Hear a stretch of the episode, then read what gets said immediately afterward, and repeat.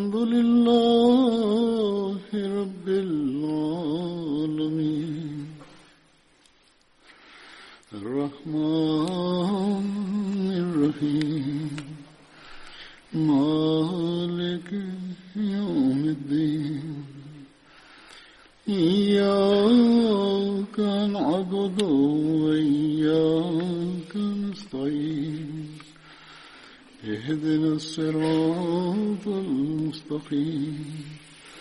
صراط الذين أنعمت عليهم غير المغضوب عليهم ولا الضالين.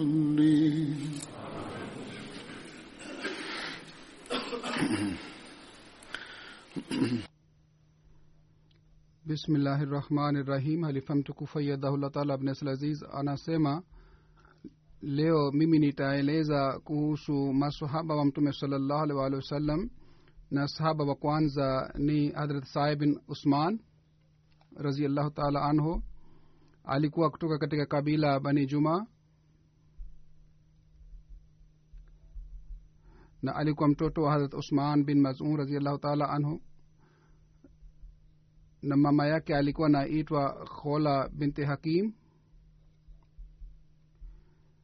na yeye aliwahi kusilimu mwanzoni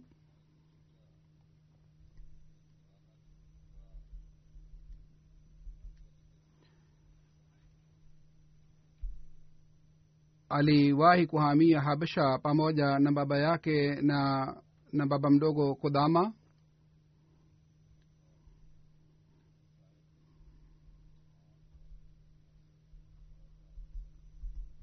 wakati alipohamia madina mtume saa salam alimfanya kuwa ndugu wa hadrat harisa bin soraka katika madina.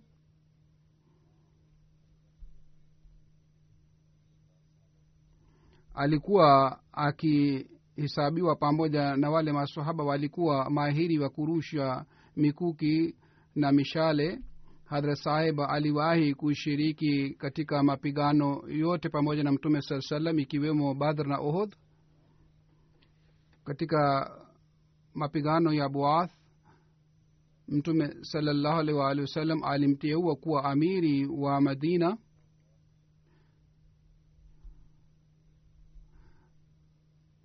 Kuhusu mapigano ya buath iliyotokea katika hijiria mbili kuhusu mapigano haya hadhameza bashir ahmad sahib radiallah taala anhu ameandika katika siku za mwisho za rabius awal au mwanzoni mwa rabiusani mtume salallahu alaihi waalihi wasallam alipata habari upande wa kuresh kwa hiyo mtume saa salam pamoja na muhajirin kadhaa alitoka katika mji wa madina na nyuma yake alimteua saib bin Us, usman uh, kuwa amiri wa madina. Lakini quraish hawakupatikana. Kwa hiyo mtume saa salam baada ya kufika buadh alirudi na buadh ilikuwa kilomita arobaini na nane kutoka madina. Hadrat saib bin usman aliwahi kushiriki katika mapigano ya yamama.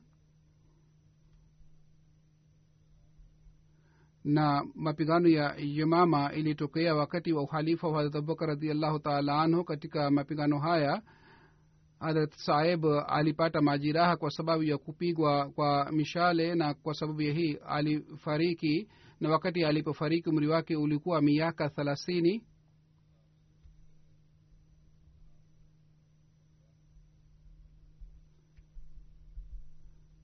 Na sahaba mwingine ni hadrat samara bin amr na baba yake alikuwa anaitwa amar bin adi na wengine wanasema baba yake alikuwa naitwa bishir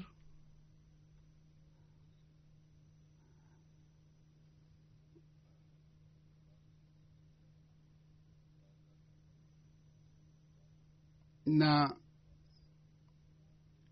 alikuwa miongoni mwa kabila la hadrat saada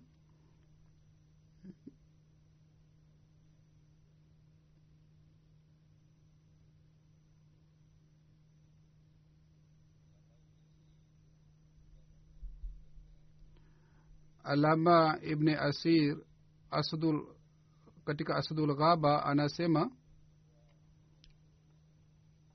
hadrat zamra alishiriki katika vita ya badr na ohod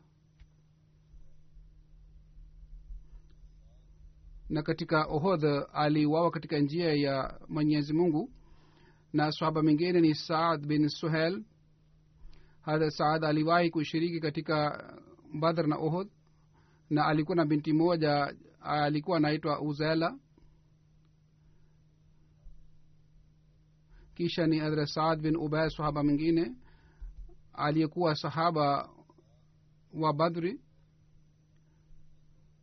Hadrat saad bin ubaid alishiriki katika mapigano yote pamoja na mtume salallahu alih waalihi wasallam ikiwemo badr na uhud na jina lake lingine ni said na alikuwa anajulikana kwa lakabu ya qari na lakabu yake ingine ilikuwa abu zaid. Alikuwa miongoni wa wale masahaba wanne ambao katika maanswar wakati wa mtume salallahu alih waalihi wasallam walikusanya qurani tukufu mtoto wake umar bin saad wakati wa harat umar radiallahu taala anhu alikuwa amiri wa sehemu fulani ya siria harat saad bin ubaid wakati wa mtume salallahu alaihi waalihi wasallam alikuwa akiongoza swala katika msikiti wa quba. Harat abubakar sidik na harat umar radiallahu taala anhu katika uhalifa wao pia alikuwa akiongoza swala katika msikiti wa quba harat saad bin ubaid katika mapigano ya kadsia aliuawa wakati alipouawa umri wake ulikuwa miaka thelathini uh, sitini na nne.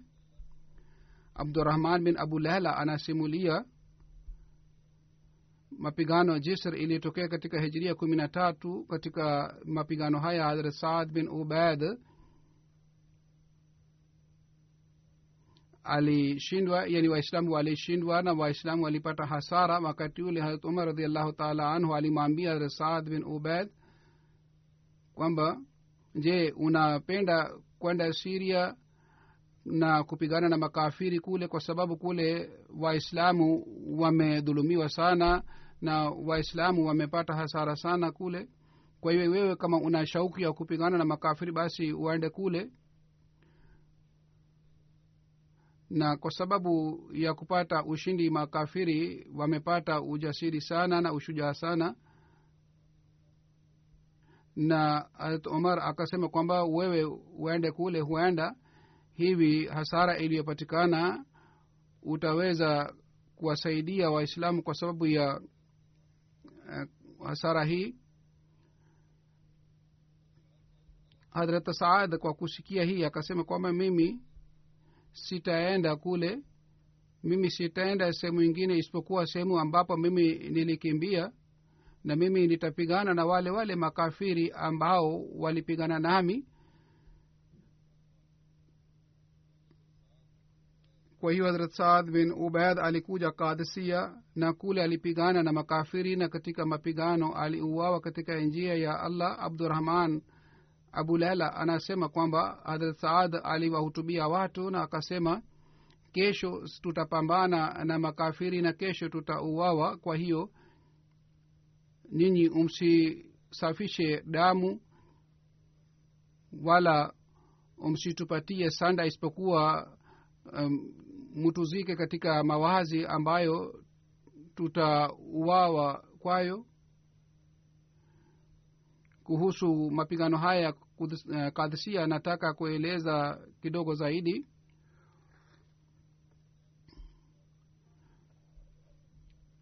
Jang, eh, mapigano ya jasar ilitokea katika waislamu na watu wa iran.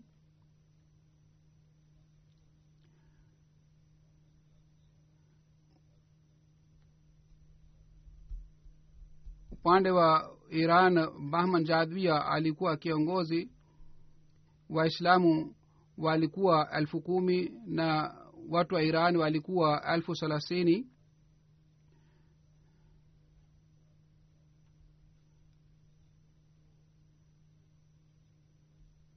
Kwa sababu ya kuwa mto katikati makundi haya yote mawili hayakuweza kupigana kwa muda fulani. Baadaye daraja ilijengwa wakati daraja ilipokamilika bahman jadhia akatuma ujumbe kwamba je utakuja upande wetu au sisi tuje upande wenu?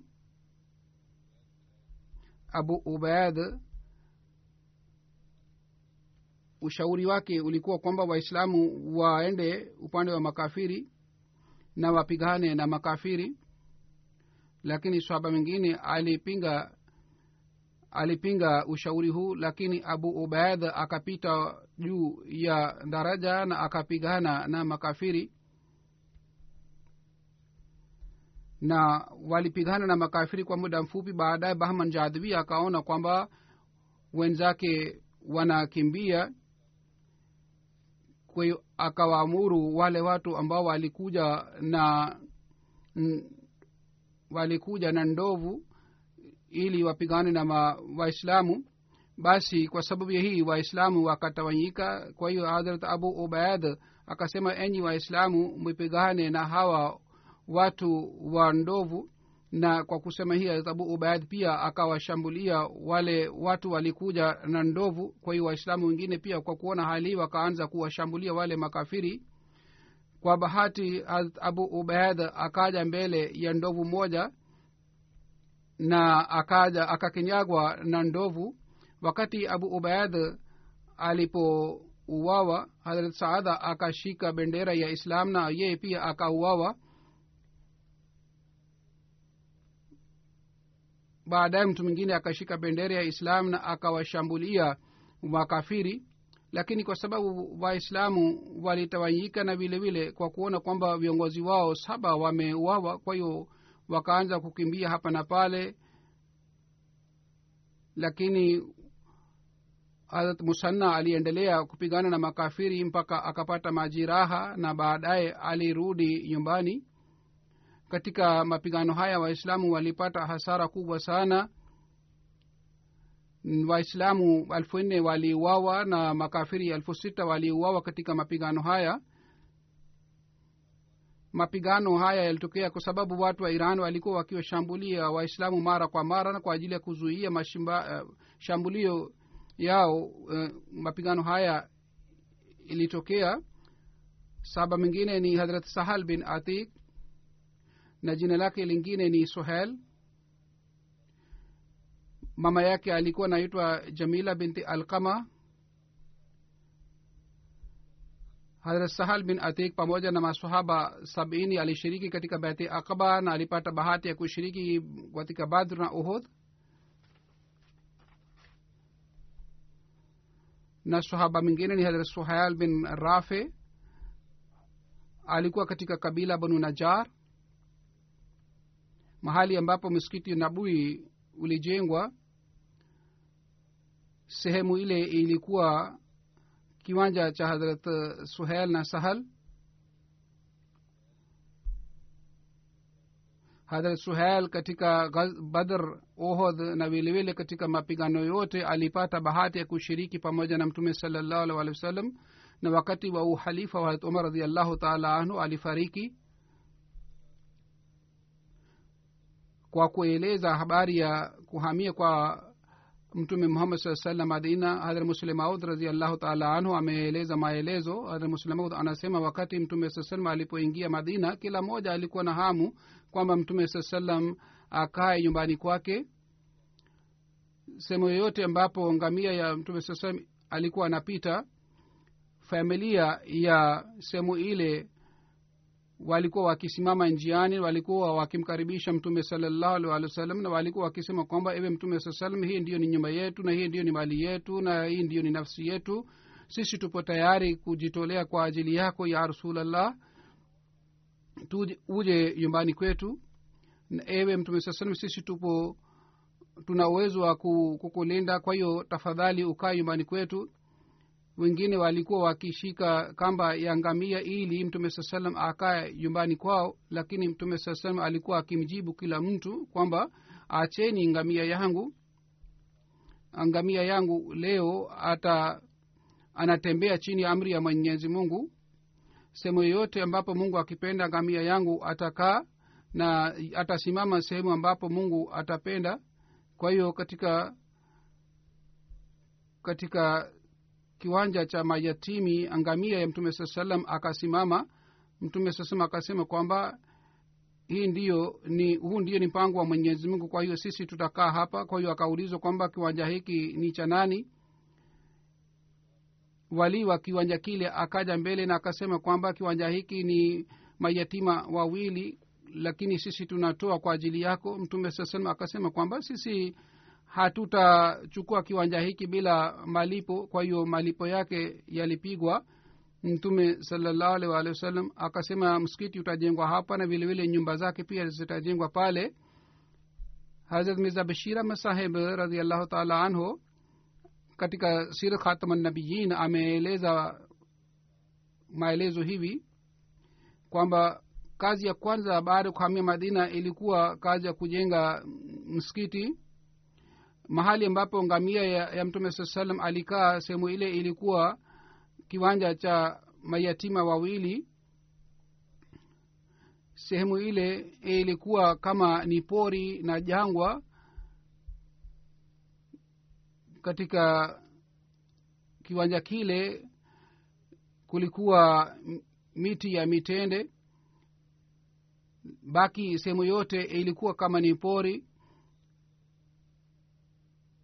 mtume salallahu alih waalihi wasallam akachagua sehemu ile kwa ajili ya kujenga misikiti na kwa ajili ya kujenga nyumba yake. Kwa hiyo sehemu ile ilinunuliwa kwa dinar kumi. Kiwanja kile kilirekebishwa na miti ilikatwa kwa hiyo ujenzi wa misikiti ulianza. Katika riwaya ingine imeelezwa kwamba dinar kumi ilitolewa na abubakar radiallahu taala anhu hazmiza bishira masaba anasema kwamba kiwanja kile kilirekebishwa miti ilikatwa na ujenzi wa msikiti ulianza. Mtume salallahu alaihi waalihi wasallam mwenyewe alifanya dua na kwa kufanya dua akaweka jiwe la msingi.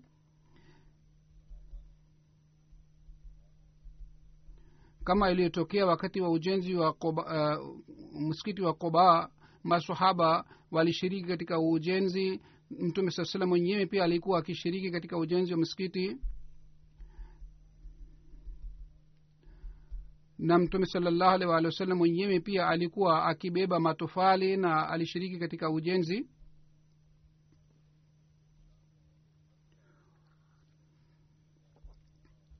Mtume salllahu alih walih wasallam wakati alipokuwa anabeba matofali alikuwa anasoma shairi lililoandikwa na abdullah bin rawaha. Na masahaba pia walikuwa wakisoma shairi la abdullah bin rawaha aliloliandika maana yake ni kwamba e mola wetu ujira hasa ni ujira wa akhira. Basi uwateremshie mansar na muhajirin rehema zako. Wakati masahaba walipokuwa wakisoma shairi hili baadhi wakati mtume salallahu alaihi waalihi wasallam pia alikuwa akisoma shairi hili pamoja na masahaba kwa hiyo ujenzi wa msikiti ulikamilika na msikiti ulijengwa kwa kutumia matofali na majani ya mtende. Vile vile mbao ilitumiwa kama ni nguzo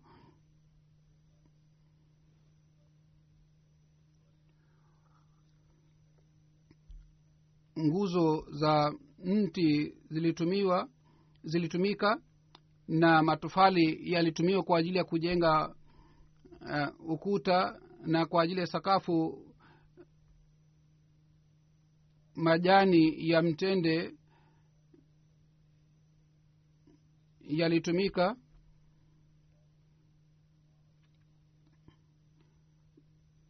nguzo zilizowekwa katika nguzo hizi mtume salallahu alaihi waalihi wasallam katika nguzo hizi karibu na nguzo moja mtume saa salam alikuwa akisimama wakati wa kutoa hutuba na mvua ilipokuwa ikinyesha maji yalikuwa yakiingia misikitini na matope yalikuwa yakipatikana ndani ya misikiti. Kwa hiyo baadaye mawe madogo madogo yaliwekwa kwa ajili ya kujenga uh, sakafu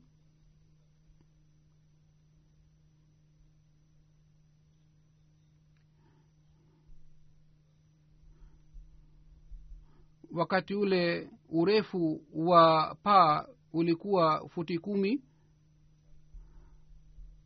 na upana wa msikiti ulikuwa futi mia moja na tano.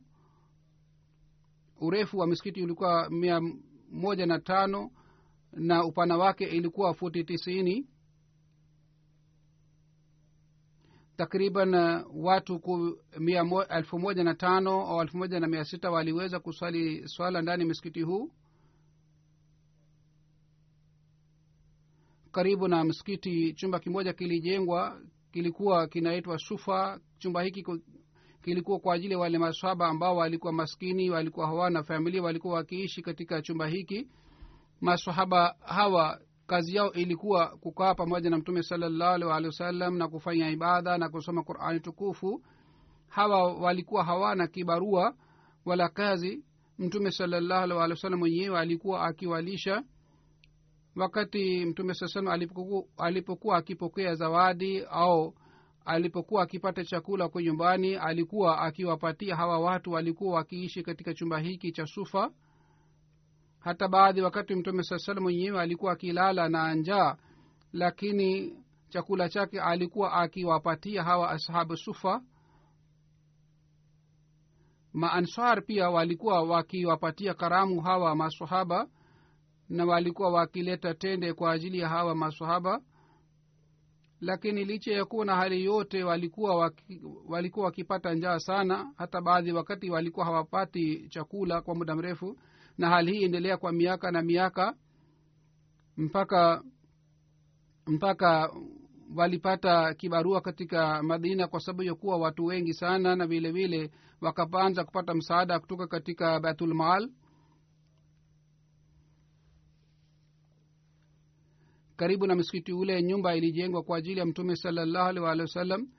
Nyumba ilikuwa chumba kimoja tu ya futi kumi na tano tu na mlango moja uliwekwa mtume saa salam katika mlango ule alikuwa akija msikitini kwa ajili ya kuswali swala. Baadaye mtume saa salam alipooa wake wengine basi vyumba vingine pia vilijengwa karibu na msikiti hivyo ndiyo maswaba wengine pia walijenga nyumba karibu na msikiti ule.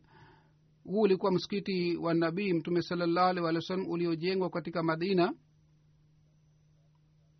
na wakati ule kulikuwa hakuna ofisi ambapo mambo ya ofisi yangefanywa. Kwa hiyo kazi za ofisi zote zilikuwa zikifanywa katika msikiti huu. Kazi zote za islam zilikuwa zikifanywa katika msikiti huu na mtume saa salam pia alikuwa akifanya vikao mbalimbali na alikuwa akichukua ushauri kutoka kwa masahaba na alikuwa akitoa uamuzi. Na msikiti ule ulikuwa ulikuwa sehemu kwa ajili ya kukaa wageni waliokuwa wakija na shughuli zote za waislamu zilikuwa zikifanywa katika msikiti huu.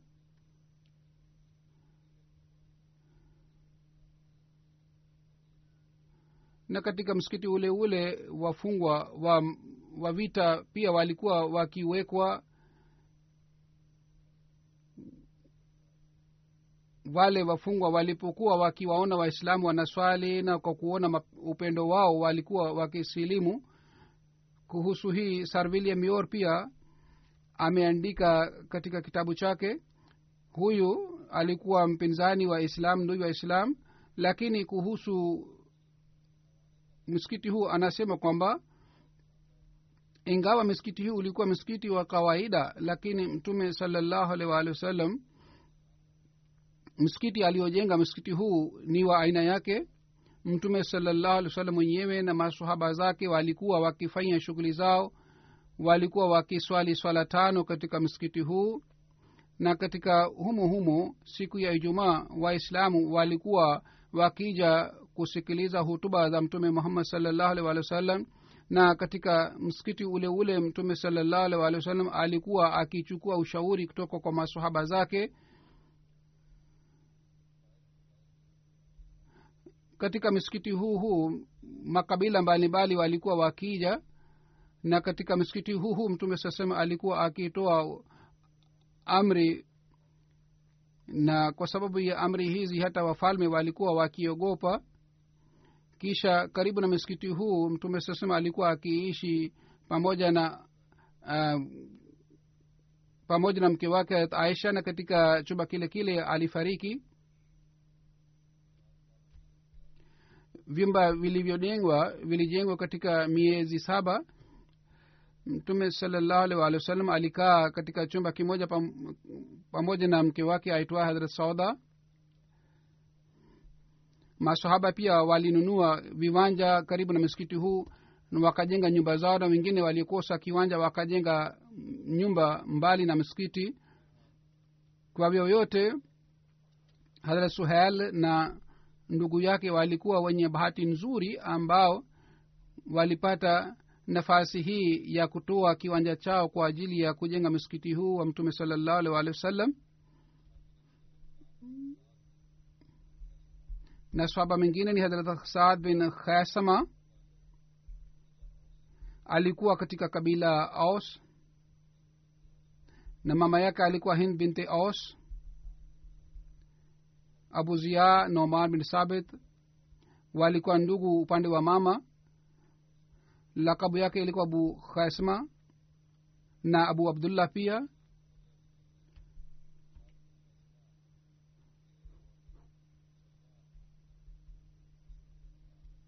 Mtume salllahu alih walih wa sallam alifanya ndugu katika saad bin khasma na abu salama bin asad hadrat saad alikuwa miongoni wa wale walinzi kumi na mbili ambao wakati wa bete akba sania aliwateua kuwa viongozi wa madina. Hawa viongozi au walinzi walioteuliwa kumi na mbili namna gani waliteuliwa?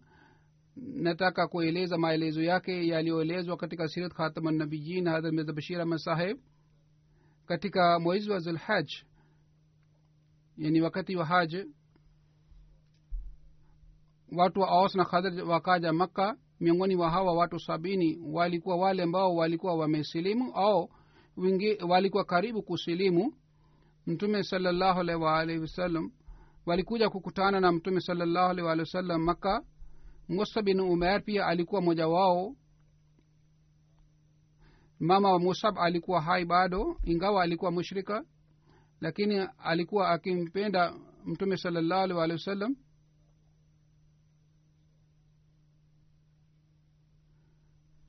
wakati musab alipokuja kule maka mama yake akatuma ujumbe kwamba kwanza uje ukutane nami lakini musab akatuma ujumbe kwamba mimi bado sijakutana na mtume sasanu kwanza mimi nitakutana naye baadaye nitakuja kwako kukutembelea. Kwa hiyo hadrat musab akamjia mtume salallahu alih walihi wasallam na baada ya kukutana na mtume saa salam akamjia mama yake ambaye alikuwa na hasira sana akalia sana na akaleta malalamiko mengi sana. Lakini harat musab akasema ewe mama nakuambia jambo nzuri sana na vile vile nakuambia kitu ambacho ni kizuri sana. Mama akasema kwamba ni nini unachotaka kuniambia? Basi musab akasema kwamba wewe uwache kuabudu masanamu na uwe mwislamu na umwamini mtume salallahu alih wasallam mama yake alikuwa mushrika akaanza kupiga kilele na akasema mimi naapa kwa kiapo cha nyota mimi sitakubali dini yako. Na akawaambia watu wake kwamba wamkamate musab lakini mhadhara musab akakimbia mtume sasem alipata habari kutoka kwa musab kwamba maansar kadhaa wanakuja maka na wengine waliwahi kukutana na mtume salallahu alaihi waalihi wasallam. Lakini sasa hivi ilitakiwa hawa wote wakutane na mtume muhammad saa salam peke yao. Kwa hiyo tarehe moja ilipangwa katika zulhaj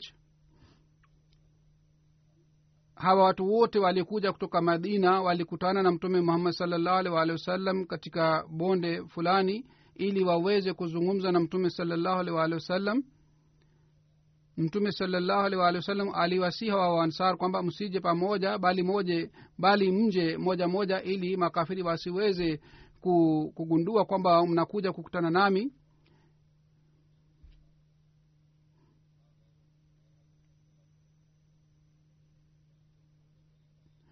kwa hiyo tarehe iliyopangwa tarehe ile ilipofika nusu ya usiku ulipita mtume sasam peke yake akatoka nyumbani kwake na njiani akachukua baba mdogo njiani hat abbas. Alikuwa si mwislamu wakati ule lakini alikuwa akimpenda mtume salallahu alih walih wa sallam na alikuwa kiongozi huko maka mtume saa salam na harat abbas wakafika katika bonde lile. Baada ya muda mfupi mansar pia wakaanza kuja kule na hawa wote walikuja walikuwa katika kabila la os na khadraj kwanza harat abbas akaanza kuzungumza na, na akasema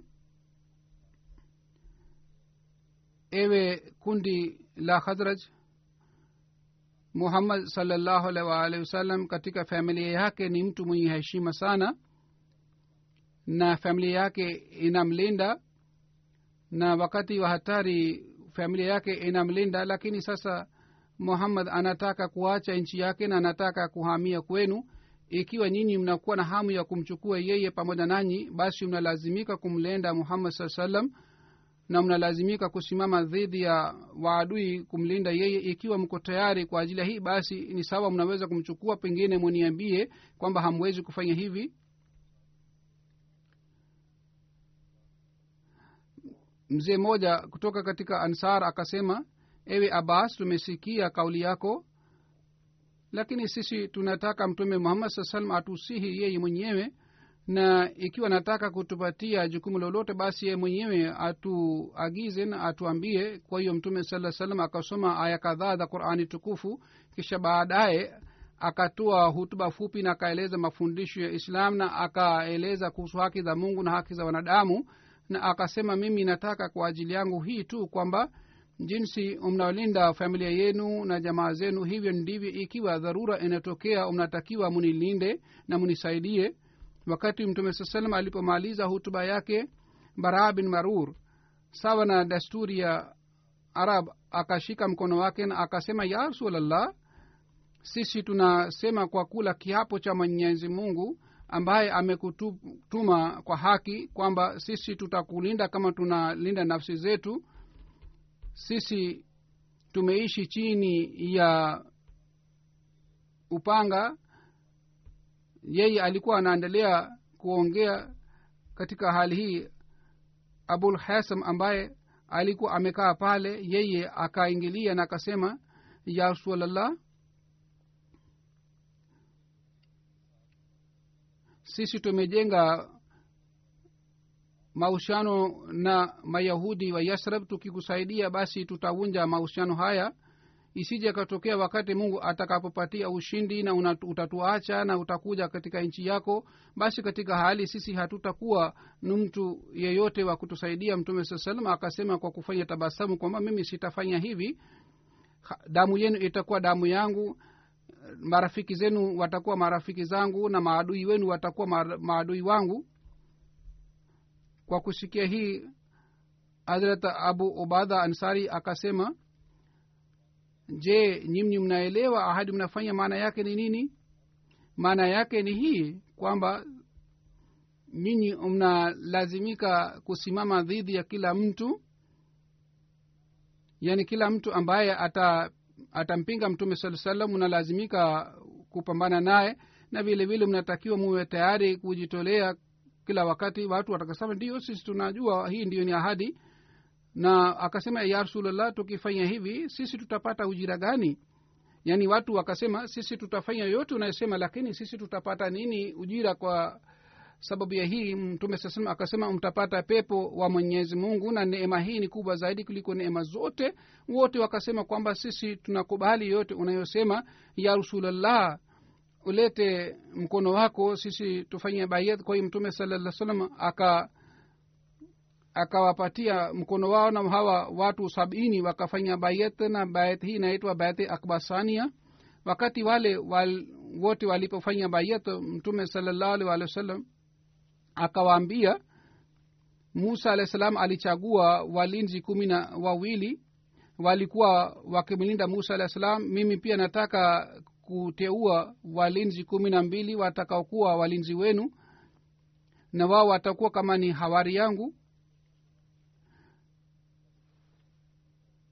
na watajibu kwa niaba yangu basi munipatie majina mupendekeze majina kumi na mbili. Kwa hiyo majina kumi na mbili yalipendekezwa. Mtume sasema alikubali majina haya yote na aliwateua hawa kumi na mbili kuwa viongozi wa kabila mbalimbali mbali, na akawapatia nasaha na katika juu ya kabila lingine mtume sasema aliteua viongozi wawili. Asad bin zurara alikuwa miongoni hawa walioteuliwa. Saad bin obada mara bin murur abdullah bin rawaha obada bin samit saad bin rabi rafe bin malik abdullah bin amr na saad bin khasma pia alikuwa miongoni wa hawa kumi na wawili walioteuliwa kuwa viongozi.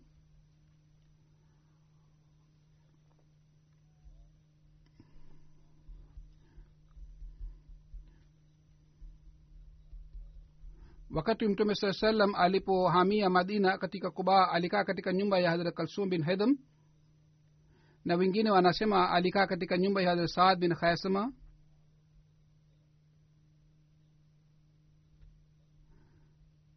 wengine wanasema alikaa katika nyumba ya hadrat kulsum bin hedm lakini wakati alipokuwa akitoka katika nyumba ya kulsum bin hedm alikuwa akienda katika nyumba ya hadrat saad bin khasma baada ya bete akba ula na sania wakati alipomtuma hadrat musa bin umer madina kwa ajili ya malezi baada ya muda mfupi hadrat musab akaomba ruhusa ya kuongoza swala ya ijumaa katika madina. Mtume sasan akamruhusu na akampatia nasaha kuhusu uh, swala ya ijumaa. Ijumaa ya kwanza iliyoswaliwa katika madina nyumba ile iliswaliwa katika nyumba ya saad bin khasma hadrat saad bin khasma alikuwa na kisima chake katika koba mtume saa salam alikuwa akinywa maji katika kisima hiki. Kuhusu kisima hiki mtume saa salam alisema kwamba kisima hiki ni katika chemchem cha pe, ja pepo na maji yake ni tamu sana. Baada ya kufariki kwa mtume salallahu alih waalihi wasallam maiti yake alioshwa katika maji ya kisima hiki. Harat ali anasema mtume salallahu alih wasallam alisema nitakapofariki basi muoshe maiti yangu katika maji ya kisima hiki.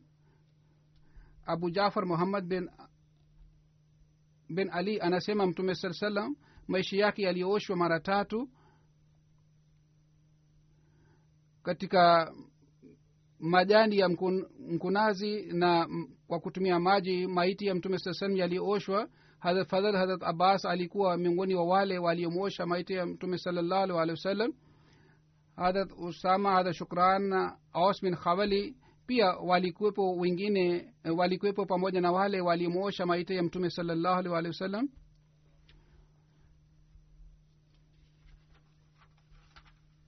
Maswaba wengi waliohamia madina walipokuwa wakihamia madina walikuwa wakikaa katika nyumba ya hadrat saad bin khasma kwa mfano hadrat hamza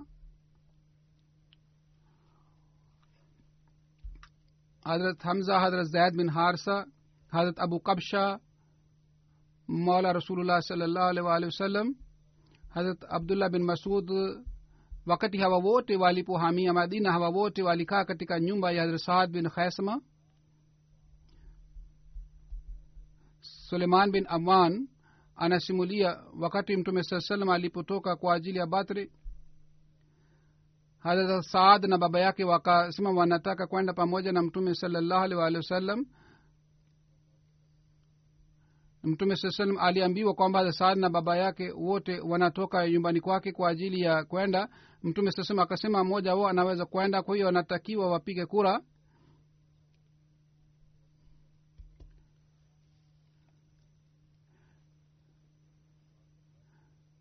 hadrat saad akaambiwa kwamba yeye abaki nyuma lakini yeye akasema kwamba mimi mwenyewe nataka ni wawe katika njia ya mwenyezi mungu kwa hiyo mimi nataka niende. Kwa hiyo akapiga kura kwa hiyo jina la hadrat saad likatoka kwa hiyo hadrat saad akatoka pamoja na mtume muhammad saa salam kwa ajili ya badr na katika mapigano ya badr aliuawa. Tuama bin adi ni mtu ambaye aliye aliyemua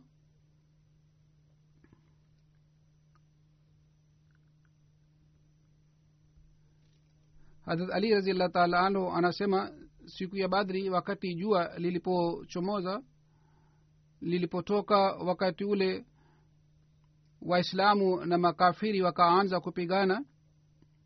Mimi nikaanza kumfuata mtu mmoja basi nakuta yeye nakuta kwamba saad bin khaisma ana anapigana na m- mkafiri mmoja yule mkafiri akaamua hadrat saad bin khaisama. Yule mdui alikuwa juu ya farasi.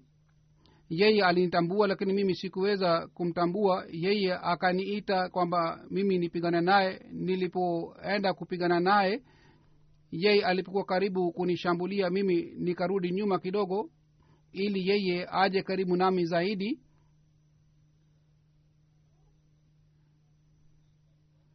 kwa sababu mimi nilikuwa sipendi kwamba yeye anoshambulie kwa sehemu ya juu. Niliporudi nyuma yeye akasema ewe ibne abi talib je wewe unakimbia?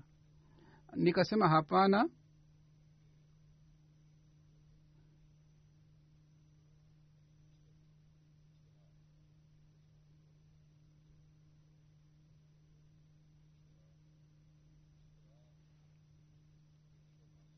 yaani hii haiwezekani kwamba mtoto wa ishtaraa ishtaraa akimbie.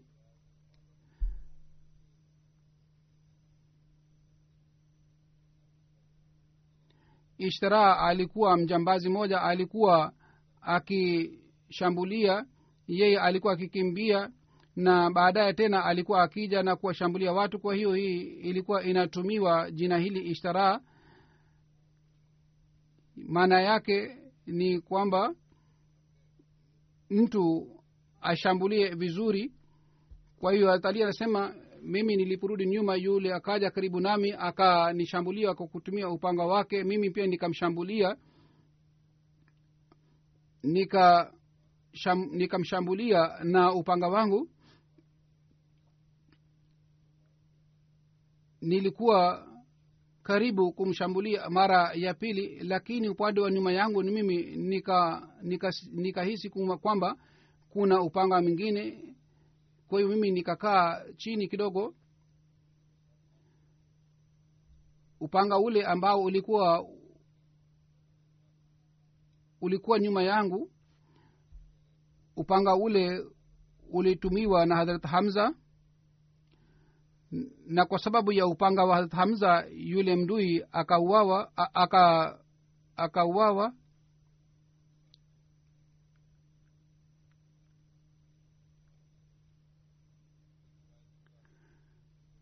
Sawa na riwaya moja katika badri pamoja na mtume salallahu alaihi waalihi wasallam walikuwa farasi mbili. Juu ya farasi moja alikuwa musa bin umair na katika farasi ingine alikuwa hadrat saad bin khaisma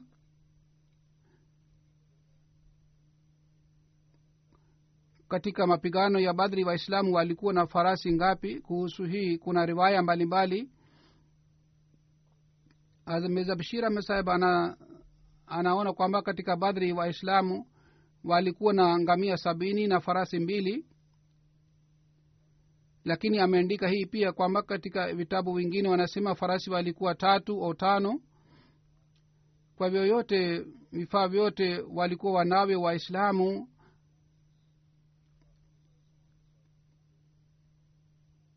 vifaa hivi vilikuwa vidogo sana dhidi ya makafiri na idadi ya farasi na idadi ya ngamia pia ilikuwa ndogo kuliko idadi walikuwa wanayo makafiri. Wakati waislamu waliposhambuliwa na makafiri na makafiri walikuja kwa kudhani kwamba wataangamiza islam wakati ule hawa waislamu waaminio hawakuangalia hawakujali kuhusu vifaa vyao hawakujali kuhusu farasi wala vifaa vingine bali walikuwa na hamu sana ya kujitolea katika njia ya mwenyezi mungu.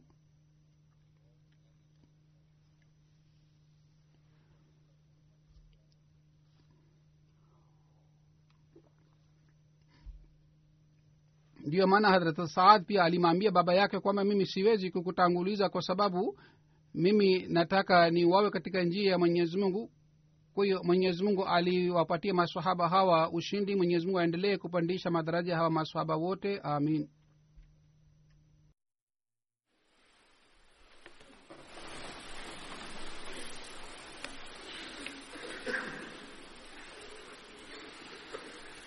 الحمد لله الحمد لله نحمده ونستعينه ونستغفره ونؤمن به ونتوكل عليه ونعوذ بالله من شرور انفسنا ومن سيئات اعمالنا من يهده الله فلا مضل له ومن يضلل فلا هادي له ونشهد أن لا إله إلا الله.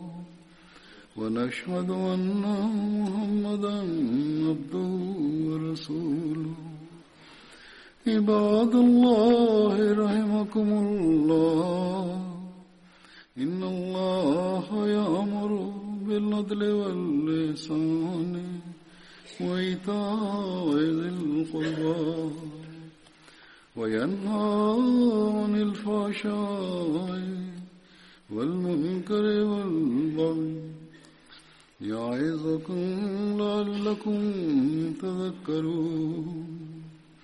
اذكروا الله يذكركم وادعوه يستجب لكم ولذكر الله أكبر.